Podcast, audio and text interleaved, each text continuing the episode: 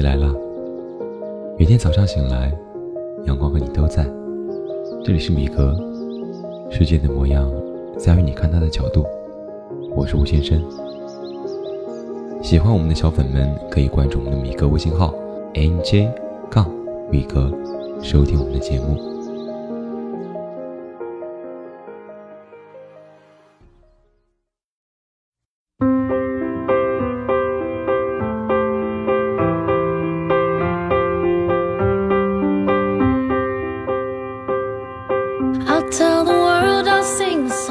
年前，漂亮女友 M 兜兜转转，剩女的年纪，却终于风光出嫁，婚礼奢华，高朋满座。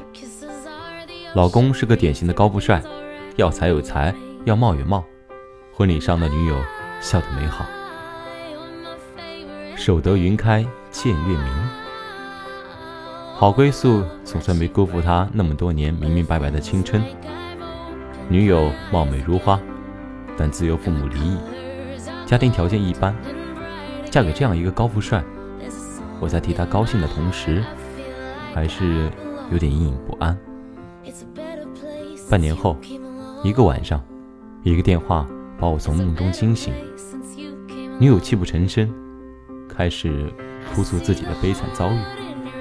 大体意思是，她把工作辞了，全心全意为这个家付出，可是。现在老公对她不好，婆家看不起她，她过得很不如意。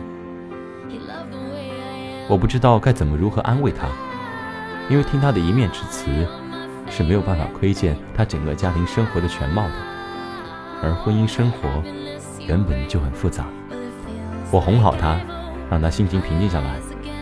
我问了她第一个问题：当初为什么要嫁给他？他条件好啊。我也很爱他，他回答我：“他爱你吗？”“爱啊。”“哦，爱你什么？”“漂亮啊。”他追我也追得蛮紧的。他回忆过去，终于停止了哭声。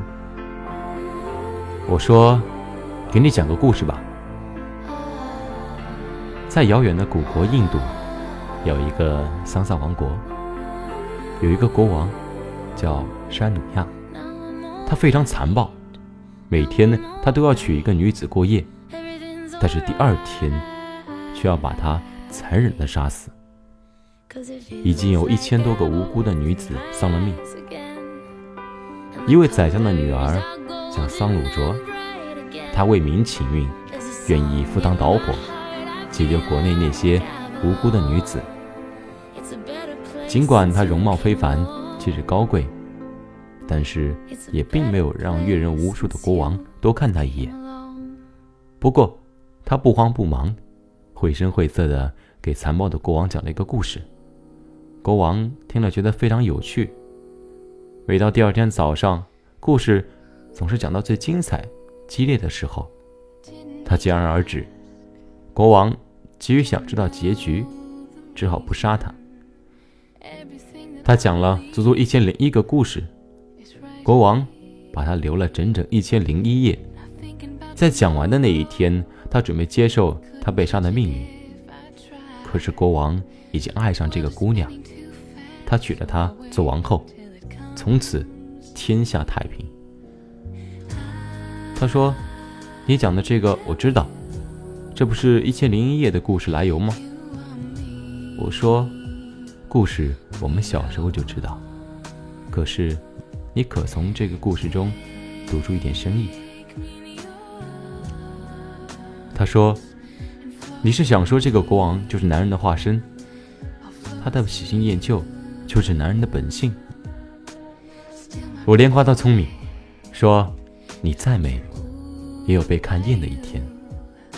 姑娘，漂亮不是这个世界上最长的杠杆。”可以撬起整个雄性世界，它只是一张入门券，让你比其他姑娘更容易被男人发现。其实，在你们结婚的那一刻，你们的力量是平衡的。尽管他的综合条件应该说比你好点，但是他愿意娶你，就是对你最大的肯定。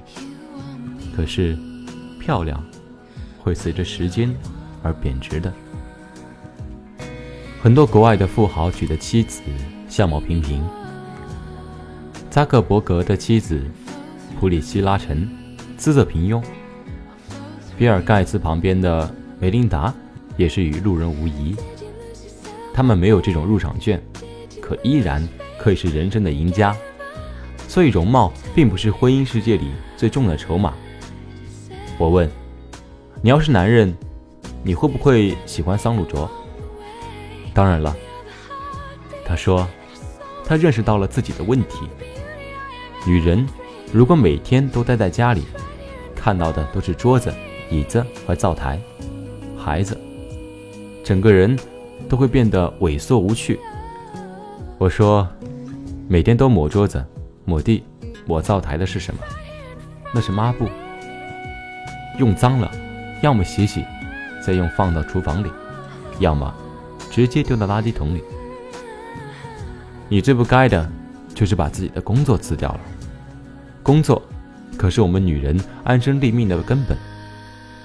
你就这么相信他，觉得他是你一生不变的依靠吗？就算你真的撞了大运，真的一辈子被他温柔相待，万一他有什么不测呢？人怎么能不给自己留个后路呢？我当初是因为觉得他条件好，对我好，我无以回报，就想着辞掉工作，照顾家里，这样会让他更安心的去工作。他悲催的说：“我说，你看这故事里的桑鲁卓，她是一个宰相的女儿，她肚子里能有这么多有趣的故事，肯定从小就读过很多书，有很多见识。”他是个很会学习的人，所以啊，回报爱情的方式从来都是让自己变得更好。也许美丽会递减，可是内涵不会。从前的他从你这里可以有赏心悦目的容颜，现在的他从你这里能得到些什么呢？如果你只是一个普通的主妇，随便一个钟点工就会替代你。所以你的被嫌弃也就在所难免。他挂了电话，我知道他会幸福的。一个不忘记成长的姑娘，嫁给谁都会幸福，我坚信。请记住，女人的美丽只是商品的外包装，内涵才是被爱一生的资本。你的美丽会随着年华每况愈下。可是内涵却可以与日俱增。努力工作，努力生活，提高自己，让自己长成一株挺立的树。男人再闪耀，那也是他的光芒，不如自己发光。姑娘，嫁给什么样的男人会幸福？不要恃美而骄，要加倍投资自己，做不断增值的股票。做时光雕刻的玉石琥珀就会被捧在手心被捂在胸口。那样姑娘你嫁给任何一个男人都会幸福。我是吴先生那么晚安。That the both of us are running out.